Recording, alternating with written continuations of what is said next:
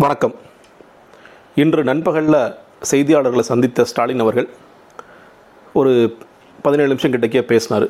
அதில் மிக முக்கியமாக அதிமுக அரசாங்கம் கடந்த பத்து ஆண்டுகளில் செய்த தவறுகள் என்ன? அவர்கள் மேலே ஊழல் குற்றச்சாட்டுகள் செய்ய தவறிய விஷயங்கள் அப்படின்னு ஒரு பெரிய பட்டியல் போட்டுட்டு அதற்கு பிறகு தான் இந்த சட்டமன்ற தேர்தலுக்கு செய்து வருகிற விஷயங்கள். முதல்ல வந்து தமிழகம் மீட்போம் அப்படின்ட்டு நிறைய ஊரில் நடத்தணும். அதற்கு பிறகு இப்போ மக்கள் கிராம சபை கூட்டங்கள். நாங்கள் நினச்சது ஒரு பதினோராயிரம் கிராம சபை கூட்டங்கள். கிட்டத்தட்ட இப்போது இருபத்தி ஓராயிரம் பக்கத்தில் கிராம சபை கூட்டங்கள் போயிடுச்சு. அதிமுக நிராகரிக்கிறோம்னு கொடியை தாண்டி மக்கள் இன்றைக்கி பல பேர் கலந்துக்கிட்டாங்க அப்படின்னு சொல்லிட்டு இந்த சட்டமன்ற தேர்தலின் பிரச்சாரத்தின் அடுத்த பகுதியாக உங்கள் தொகுதியில் ஸ்டாலின் அப்படிங்கிற ஒரு நிகழ்ச்சியை ஜனவரி இருபத்தி ஒன்பதிலும் துவங்க போகிறேன் ஒரு முப்பது நாட்களுக்குள் நடுவில் ஒரு தடவை சென்னைக்கு வந்துட்டு போய் முப்பது நாட்கள் தொடர்ச்சியாக எல்லா சட்டமன்ற தொகுதிகளையும் கவர் பண்ணுற மாதிரி போக போகிறேன்னு சொல்லிட்டு அதில் மிக முக்கியமாக என்ன நடக்க போகுதுன்னா நீங்கள் ஒவ்வொரு ஊர்லேயும் ஒவ்வொரு தொகுதி வாரியாகவும் உங்களுடைய தனிப்பட்ட பிரச்சனைகள் தனிப்பட்ட பிரச்சனைகள் அப்படின்னா நீங்கள் வந்து குடும்ப தகராறு சொத்து பிரச்சனை அந்த மாதிரி இல்லாமல் இந்த பட்டா பிரச்சனை ரேஷன் கார்டு இஷ்யூஸ் இந்த மாதிரி ரொம்ப அடிப்படை தேவைகளுக்கான என்னென்ன பிரச்சனைகளுக்காக நீங்கள் ஒரு அரசாங்க அலுவலகத்திற்கு போகிறீர்களோ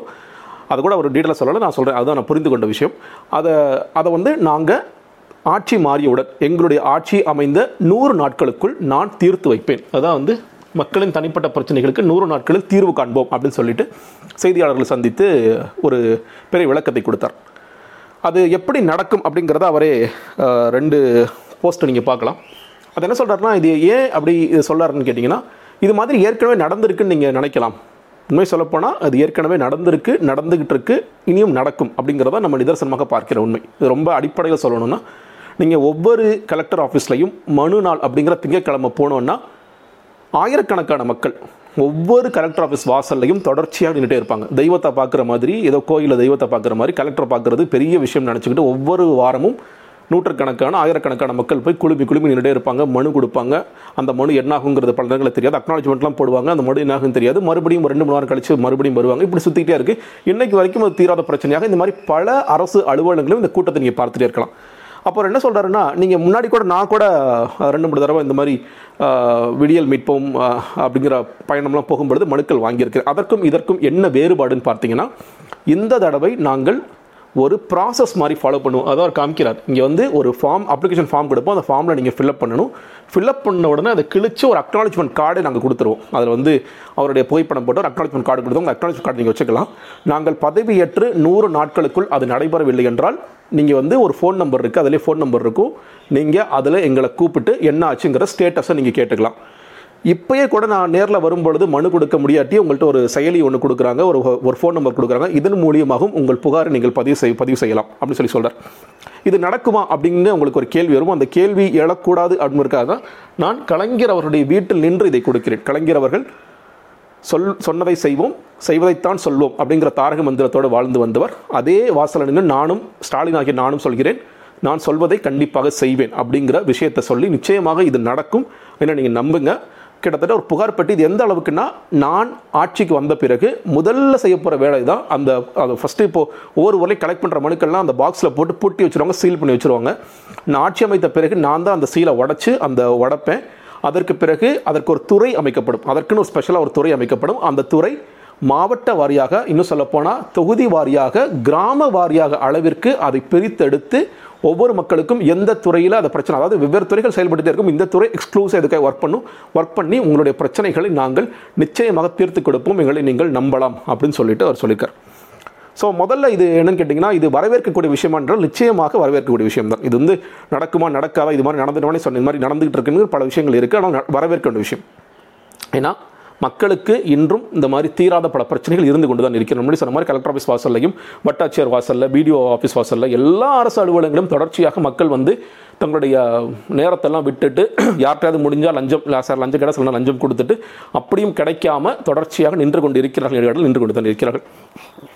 அப்படி இருந்து ஏங்க இந்த பிரச்சனை தீர மாட்டேன் இன்னும் சொல்லப்போனால் இது அரசாங்கம் இப்போ ஜெயலலிதா அவர்கள் இருந்த காலத்து அம்மா முகாம்னு ஒன்று போடுவாங்க. நாங்கள் பதினஞ்சு நாட்கள் எல்லாம் தீர்த்து வச்சுருவோம் பாருங்கன்னு சொல்லி சொன்னாங்க. இப்போ கொஞ்ச நாளைக்கு முன்னாடி கூட எடப்பாடி பழனிசாமி அவர்கள் தலைமையில் இந்த மாதிரி முகாம் ஒன்று போட்டு நாங்கள் அவசர அவசரமாக முடிச்சு கொடுக்குறோம் நாங்கள் இ சேவை மையங்கள் நிறைய இன்னைக்கு தோன்றி இருக்குது இ சேவை மையங்கள் போனீங்கன்னா சில விஷயங்களை நீங்கள் ரொம்ப கம்மியான காசு கொடுத்து இருபத்தஞ்சு ரூபா கொடுத்து ஒரு ஐம்பது ரூபா கொடுத்து நீங்கள் வந்து இதுக்குன்னு ஒவ்வொரு வட்டாட்சியர் அலுவலகத்திற்கோ இல்லை வந்து வெவ்வேறு அலுவலகத்துக்கோ நீங்கள் அரசு போக வேண்டிய அவசியம் இல்லை. நீங்கள் இங்கே போனீங்கன்னா எல்லாம் உங்களுக்கு முடிச்சு கொடுத்துருவாங்க அப்படிங்கிற சில சேவைகள். அப்படி எல்லாமே இருந்து தொடர்ச்சியாக நடந்து கொண்டு தான் இருக்கிறது. இப்போ ஸ்டாலின் அவர்கள் சொல்கிறார் இந்த மாதிரி துறை ரீதியாக பண்ணுறேன் அப்படின்னு சொல்லி சொல்கிறார் ரொம்ப கிட்டத்தட்ட ஒரு முதல்வன் பட பாணி ஸ்டைல் தான் இல்லையா? முதல்வன் பட பாணியில் எப்படி ஒரு புகார் பெட்டிக்குள்ள புகார் போட்டுட்டே இருப்பாங்க அப்புறம் எல்லாம் மாறும் சங்கர் பட கிராஃபிக்ஸ் மாதிரி எல்லாம் மாறும் அதுக்கப்புறம் கொஞ்சம் கொஞ்சமாக அந்த புகார்கள் குறைந்து அது ஒன்று இரண்டாக மாறிவிடும் அப்படிங்கிற ஒரு இன்டென்ஷன் மேலே பேசும்போது ஒரு இன்டென்ஷனோட தான் பேசலாம் நிச்சயமாக நாங்கள் முடிப்போம். நாங்கள் வந்து நம்பிக்கை மேலே வைக்கலாம் அப்படிங்கிற ஒரு இன்டென்ஷனை தான் பண்ணார். அது மேலே பாராட்டத்தக்க வேண்டிய விஷயம் தான். அதுவும் நூறு நாட்களுக்குள்ள முதல் வேலையாக நான் அது செய்ய போகிறேன். இந்த வாட்டி நாங்கள் வந்து ரொம்ப ப்ராப்பராக இதெல்லாம் செய்ய போகிறோம் அப்படின்னு சொல்லி சொல்லியிருக்கார். பார்ட் ஆஃப் பல விஷயங்களில் இது ரொம்ப முக்கியமான விஷயமாக அவர் உணர்றார். இதுதான் உங்கள் உங்கள் தொகுதி ரீதியாக ஒவ்வொரு பிரச்சனையும் நான் வந்து அதே நேரத்தில் ரொம்ப பெரிய பிரச்சனை கிடையாது. அதாவது நீங்கள் பாலம் கட்டணும் இங்கே வந்து இன்ஜினியரிங் காலேஜ் வரணும் அந்த மாதிரியான விஷயங்கள் கிடையாது. இது மக்கள் சபை கூட்டங்கள் போகும்போது இந்த மாதிரி சில குறைகள் எங்கள்கிட்ட சொல்கிறாங்க அதே மாதிரியான பல விஷயங்கள் நாங்கள் செய்ய போகிறோம் அப்படிங்கிறது. இப்போ நம்ம வந்து தொடர்ச்சியாக களத்தில் செயல்பட்டுட்டே இருக்கோம். நம்ம வந்து ஸ்டாலின் அவர்கள் சொல்வது ரொம்ப சந்தோஷம். நூறு நாட்களுக்குள் அது முடிந்தால் மிகப்பெரிய மகிழ்ச்சி. ஆனால் அது நிரந்தர தீர்வா? ஒரு துறை போட்டார் அந்த துறை வந்து தொடர்ச்சியாக செயல்பட்டுட்டே இருக்கிறாங்கள துறை வந்து நூறு நாட்களுக்குள் முடித்து கொடுக்கிறார்கள் அப்படிங்கிறது மட்டும் போதுமா அப்படின்னு கேட்டால் நிச்சயமாக நான் வந்து அது மட்டுமே ஒரு நிரந்தர தீர்வாக இருந்துட முடியாது. இன்னும் சொல்லப்போனால் நம்ம ஊரில் இருக்கிற பிரச்சனைகளுக்கு சர்வரோக நிவாரணம் எதுவுமே கிடையாது. ஒரு ஒரு சிங்கிள் பாயிண்ட் சொல்யூஷன் இது இருக்காங்கன்னு கேட்டிங்கன்னா நிச்சயமாக சிங்கிள் பாயிண்ட் சொல்யூஷன் கிடையாது. ஏன்னா நம்மளோட மக்கள் தொகை அந்த மாதிரி நம்மளுடைய கலாச்சாரம் அந்த மாதிரி அரசு அலுவலர்களுடைய அக்கௌண்டபிலிட்டி அந்த மாதிரி பல விஷயங்கள் இருக்குது மொத்தத்திற்கும் ஒரே ஒரு பிரச்சனை இருக்குது அதாவது இது எல்லாமே மோஸ்ட்லி அரசு துறை சார்ந்த விஷயங்கள் தான் இல்லையா? ஒரு ரேஷன் கார்டுக்கு போகிறேன் நான் வந்து இப்போ அட்ரஸ் மாற்றி கொடுங்கன்னு சொல்லி சொல்கிறேன் அது உடனே நடக்க மாட்டேங்குது. இல்லை ஒரு பட்டாக்காக போகிறேன் பட்டா மாற்றி கொடுங்கன்னு சொல்லி நடக்க மாட்டேங்குது. ஒரு இறப்பு சான்றிதழுக்கு போகிறேன் பிறப்பு சான்றிதழுக்கு போகிறேன் சில விஷயங்கள் நீங்கள் ஆன்லைனில் வந்துருச்சு ஒத்துக்கிட்டு தான் ஆகணும். ஆனாலும் வந்து நடக்க மாட்டேங்குது. நான் வந்து மறுபடியும் அலைய வைக்கிறாங்க. ஏதோ ஒரு சேவைகளுக்காக நான் ஏதோ ஒரு சேவைகளுக்காக நான் போயிட்டே இருக்கேன். ஆனால் அது நடக்க மாட்டேங்குது. ஸோ அடிப்படையில் இங்கே சிக்கல் என்னன்னு கேட்டிங்கன்னா பொறுப்புணர்வு. இந்த அக்கௌண்டபிலிட்டி அப்படிங்கிறது அரசில் அரசு சார்ந்த அட்மினிஸ்ட்ரேட்டர்ஸ்ட்டாக இருக்கா? நிர்வாகத்தில் இருப்பவர்களிடம் இருக்கிறதா என்று கேட்டால் நிச்சயமாக இல்லைங்கிறத நம்ம பெரும்பான்மையான நேரங்களில் பார்க்கணும். நான் பத்தொன்பதாக சொல்லுவேன்னா பெரும்பான்மையான நேரங்களில் அக்கௌண்டபிலிட்டிங்கிறதே இல்லைங்கிறத பார்க்க வேண்டியதாக இருக்குது இதுக்கு யாருப்பா இதுக்கு காரணம்? இல்லை யாருப்பா செய்யணும் இன்னும் சொல்லப்போனால் நான் கலெக்டர் ஆஃபீஸ் உதாரணமே சொல்கிறீங்க வந்து அந்த கலெக்டர் ஆஃபீஸ் நீங்கள் பார்த்தீங்கன்னா ஒவ்வொரு இது வந்து ஒரு விழுப்புரத்தில் நான் ரெண்டாயிரத்தி பதினாலு எடுத்த பிக்சர் இதே மாதிரி நீங்கள் ஒவ்வொரு தேங்களும் எடுத்துகிட்டே இருக்கலாம். நீங்கள் வந்து ஒரு ஒரு பெரிய கியூ நிற்கும் அந்த கியூவில் இருந்து போய் ஒருத்தர் கொடுப்பார் கலெக்டர் கொடுப்பார் கலெக்டர் கூப்பிடுவார் இந்த துறை வாங்க வா- தாசில்தார் வாங்கம்பார்.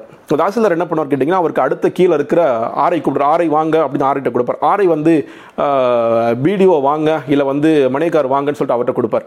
இது என்ன பிரச்சனைனா எந்த மணியக்கார்ட்ட வேலை ஆகலைன்னு நம்ம சொல்லி அதெல்லாம் முடியலைன்னு சொல்லிட்டு நம்ம கலெக்டர்கிட்ட போகிறோமோ அந்த கலெக்டர் மறுபடியும் குரியர் வேலை பார்த்து பார்த்து பார்த்து பார்த்து யார் நம்ம வேலையை செய்யவே மாட்டேன்னு சொல்கிறோமோ அவர்கிட்ட அந்த வேலை போயிடும். அவருக்கு திமுறை கேட்பார். நான் சொன்னேன் சொன்னேன்ல என்ன நீ கலெக்டர் மனு கொடுத்தீங்கன்னா பெரிய ஆளா? இது நீங்கள் ரொம்ப உதா சிறந்த உதாரணம் இந்த காவல் நிலையத்தில் பார்க்கலாம். நீங்கள் வந்து இன்ஸ்பெக்டர் என் கேஸ் எடுக்க மாட்டீங்களா இல்லை கேஸ் சரியாக ஹேண்டில் பண்ண மாட்டீங்கன்னு சொல்லிட்டு நீங்கள் கமிஷனர் ஆஃபீஸில் போய் புகார் கொடுப்பீங்க. கமிஷனர் ஆஃபீஸில் இருந்து அது வந்து டெப்யூட்டி கமிஷனருக்கு போகும் ஜாயின்ட் கமிஷனருக்கு போகும் அசிஸ்டன்ட் கமிஷனருக்கு போகும். அதுக்கப்புறம் வந்து அதே இன்ஸ்பெக்டர் சொல்லுவார் நான் தான் இந்த ஸ்டேஷனோட ராஜா. என்னை விட்டுட்டு எங்கே போனீங்கனாலும் நீ என்கிட்ட தான் வரணும் அப்படின்னு சொல்லி சொல்லுவார். கிட்டத்தட்ட அதே மாதிரி தான் இன்றைக்கி நடந்துகிட்டு இருக்கு. மிக முக்கியமான காரணம் அந்த அக்- அது இதை ஃபாலோ பண்ணணும் இல்லையா? கலெக்டர்கிட்ட கொடுக்குறோம் மனு கொடுக்குறோம். அந்த மனு மேலே வேலை ஆகலை. அப்போ கலெக்டர் எனக்கு கூட கேட்கணுமா இல்லையா? அக்னாலஜ்மெண்ட்லாம் கொடுத்துருக்கீங்க. அந்த அது வேலை முடிஞ்சா இல்லையாப்பா? எத்தனை நாள் ஆச்சு? முப்பது நாள் ஆச்சு? ஏன் அதை செய்யாமல் இருக்கீங்கன்னு கேட்கணுமா? கேட்க மாட்டாங்க. அது கிடையவே கிடையாது. ஸோ பொறுப்புணர்வு அப்படிங்கிறது இயல்பாகவே ஒன்று கிடையாது.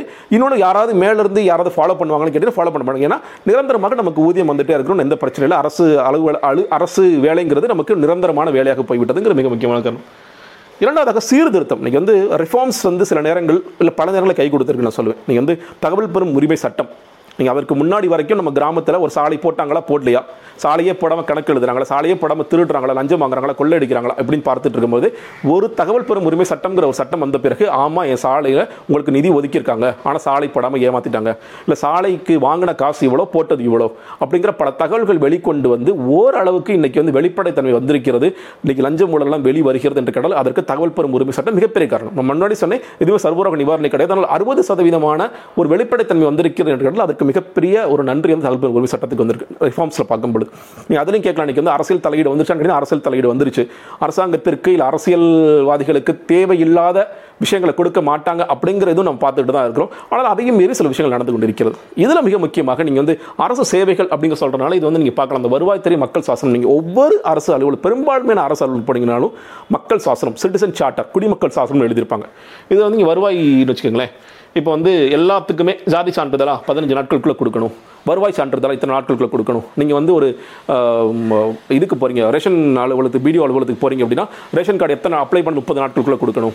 பேர் மாற்றுதல் ஏழு நாட்களுக்குள்ள கொடுக்கணும். பேர் நீக்குதல் ஏழு நாட்களுக்குள்ள கொடுக்கணும் அப்படின்ட்டு ஒவ்வொன்றுக்கும் ஒரு குடிமக்கள் சாசனம் ஏற்கனவே செயல்பாட்டில் தமிழ்நாட்டில் இருக்கிறது.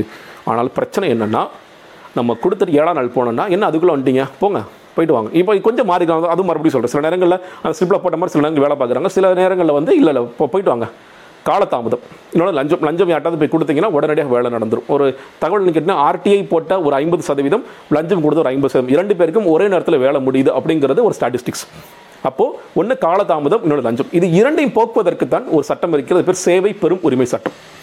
அதாவது இங்கே எடுத்துக்கோமே ஜாதி சான்றிதழ் வழங்குதல் பதினஞ்சு நாள். இப்போ அப்ளை பண்ணுறீங்க பதினஞ்சாவது நாளுக்குள்ளே உங்களுக்கு ஜாதி சான்றிதழ் கொடுக்கணும். அப்ளை பண்ணிட்டு பதினஞ்சு நாள் போகிறேன் கொடுத்துட்டாங்களா? ரொம்ப சந்தோஷம்.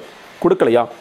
அதற்கு காரணமான அதிகாரி யாரோ அவருடைய சம்பள பணத்தில் இருந்து எடுத்து யார் விண்ணப்பதாரரோ அவருக்கு அந்த இழப்பீடை நிவாரணத்தை வழங்க வேண்டும் அப்படின்னு ரொம்ப சிம்பிளாக சொல்கிறதா இந்த சேவை பெறும் உரிமை சட்டம். ஸோ இது வந்துருச்சுன்னா ஆட்டோமேட்டிக்காக தெரிஞ்சிடும் இப்போ ஸ்டாலின் அவர்கள் இந்த மாதிரி துறை போட்டு வேலை பார்க்க வேண்டிய அவசியமே இல்லை இல்லை ரேஷன் கார்டு வரல. ஓகே யார் பார்க்க ஆரை வேலை பார்க்கலங்க? தாசில்தார் வேலை பார்க்கலங்க. தாசில்தார் சம்பளத்தை பிடிங்க. இந்த சம்பளத்தை எடுத்து வெட்டக்கணும் பயம் வருமா? வராதா? ஐயோ நம்ம சம்பளம் போயிடும். வேலை செய்யாட்டி சம்பளம் போயிடும். அப்படிங்கிற ஒரு பயம் வரும். நம்ம இப்போ என்ன கேட்டிங்கன்னா வேலை செஞ்சாலும் செய்யாட்டும் சம்பளம் வரும். ஆனால் இப்போ வேலை செய்யாட்டி சம்பளம் போயிடும். அப்படிங்கிற பயத்தை உருவாக்கும் ஒரு சீர்திருத்தமாக சேவை பெறும் உரிமை சட்டத்தை பார்க்கிறேன். மூன்றாவது தொழில்நுட்பம். நம்ம வந்து ரேஷன் கார்டு அப்ளிகேஷனே கூட எனக்கு தெரிஞ்சு ரெண்டாயிரத்தி ஆறு நாலுலேயே கூட நாங்கள் ஆன்லைனில் கொண்டு வர போகிறோம்னு திமுக பாட்சியில் இருந்தபோது தான் நினைக்கிறேன். கொண்டு வந்தால் கொண்டு வரதுக்குலாம் முயற்சி பண்ணாங்க. இன்றைக்கு வரைக்கும் பல விஷயங்கள் நேரடியாக இந்த மாதிரி ரொம்ப ஈஸியாக அப்ளை பண்ணிட்டு பார்க்குறோம் இல்லையா? பிறப்பு சான்றிதழ். சென்னையில் மிக முக்கியமாக சென்னையில் நீங்கள் வந்து நீங்கள் ஆன்லைன் அப்ளை பண்ணீங்கன்னா ஆன்லைனில் எல்லாம் எடுத்துக்கலாம். நீங்கள் ஆஃபீஸ்க்கே போக வேண்டிய அவசியம் இல்லாத அளவுக்கு வளர்ந்திருக்கிறது. அப்போ தொழில்நுட்பத்தை எவ்வளவு பரவலாக பயன்பாட்டுக்கு கொண்டு வர முடியுமோ அதை கொண்டு வர வேண்டும். நிறைய பேர் கேட்கலாம் கிராமத்து மக்கள் என்ன பண்ணுவாங்க இல்லை இன்னைக்கு எல் இன்னைக்கு பல பேர் வந்து செல்ஃபோன்ஸ் வச்சிருக்காங்க. நீங்கள் டிஎன்பிஎஸ்சி ரிசல்ட்ஸ் போய் நெட்டில் பார்க்குறாங்க டென்த் ரிசல்ட் நெட்டில் பார்க்குறாங்க அப்படி இல்லாட்டி அதுக்கு அங்கேயும் நெட்டில் பார்க்குறாங்க சில சில சில இடங்களில் காசு வாங்குறாங்க. சில இடத்துல சில பேர் உதவி பண்ணுறாங்க இது மாதிரி நடந்துகிட்டு இருக்க. தொழில்நுட்பத்தை எவ்வளவு பயன்படுத்த முடியுமோ அவ்வளவு தயவு செய்து பயன்படுத்துங்கள். நான்காவதாக தண்டனை.